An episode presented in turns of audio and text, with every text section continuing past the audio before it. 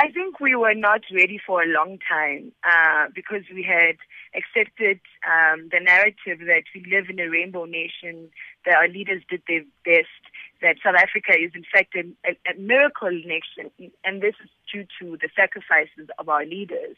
But I think this generation of young people that are part of students who are leading movements such as Rhodes Must Fall, um, the Black Student Movement at the university currently known as Rhodes, and the students who've led the Fees Must Fall protest are starting to show the cracks in our freedom and are starting to ask questions that are uncomfortable and have been uncomfortable to ask for a very, very long time in South Africa. So I think this generation of young people is is asking the tough questions that are making so many South Africans uncomfortable. So why are we uncomfortable about speaking about this at this point, JJ?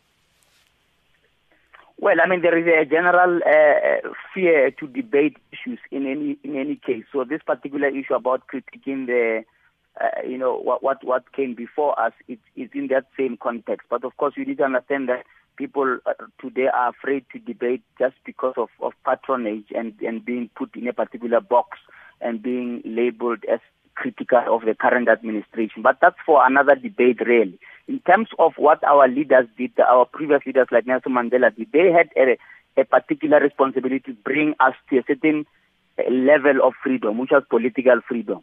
The issue of economic freedom was always going to be the next step. That's why the ANC uh, in its uh, previous policy conference was talking about the second transition or the second part of the transition. So there's a recognition that the first transition had to do with political freedom, which is merely to gain the vote and political power and then use that political power now to gain freedom for everyone else.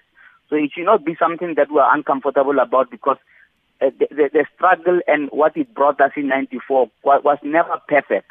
Uh, and anybody who thinks that it was, it was, we, we could have achieved everything as if we were in a, in an insurrection would be unrealistic. So, so I, I, I do think that while we are not ready to have proper conversations and so on, it, it, there is no escape. There has been uh, flashes of it, if I may just ra- round off that point, of, of such a, a, brutal assessment. If you look at the what is called a diagnostic report of the National Development Plan, the, the, that assessment was very, very brutal in terms of what we have not been able to achieve so far, in terms of governance, in terms of uh, uh, services to our people, and hence you, you needed that kind of brutal assessment to come up with a national development plan that would then say this is how we must take uh, things forward. It's interesting if you look at the current uh, student protest, for example, about about free education.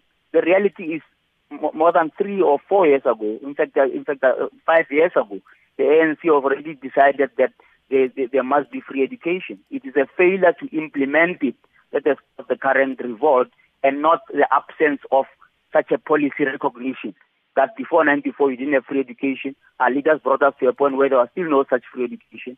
Fast forward to 20 years, there's a recognition that uh, out of an assessment that our current setup is not working, we now need a new, uh, a new approach to economic freedom, so to speak.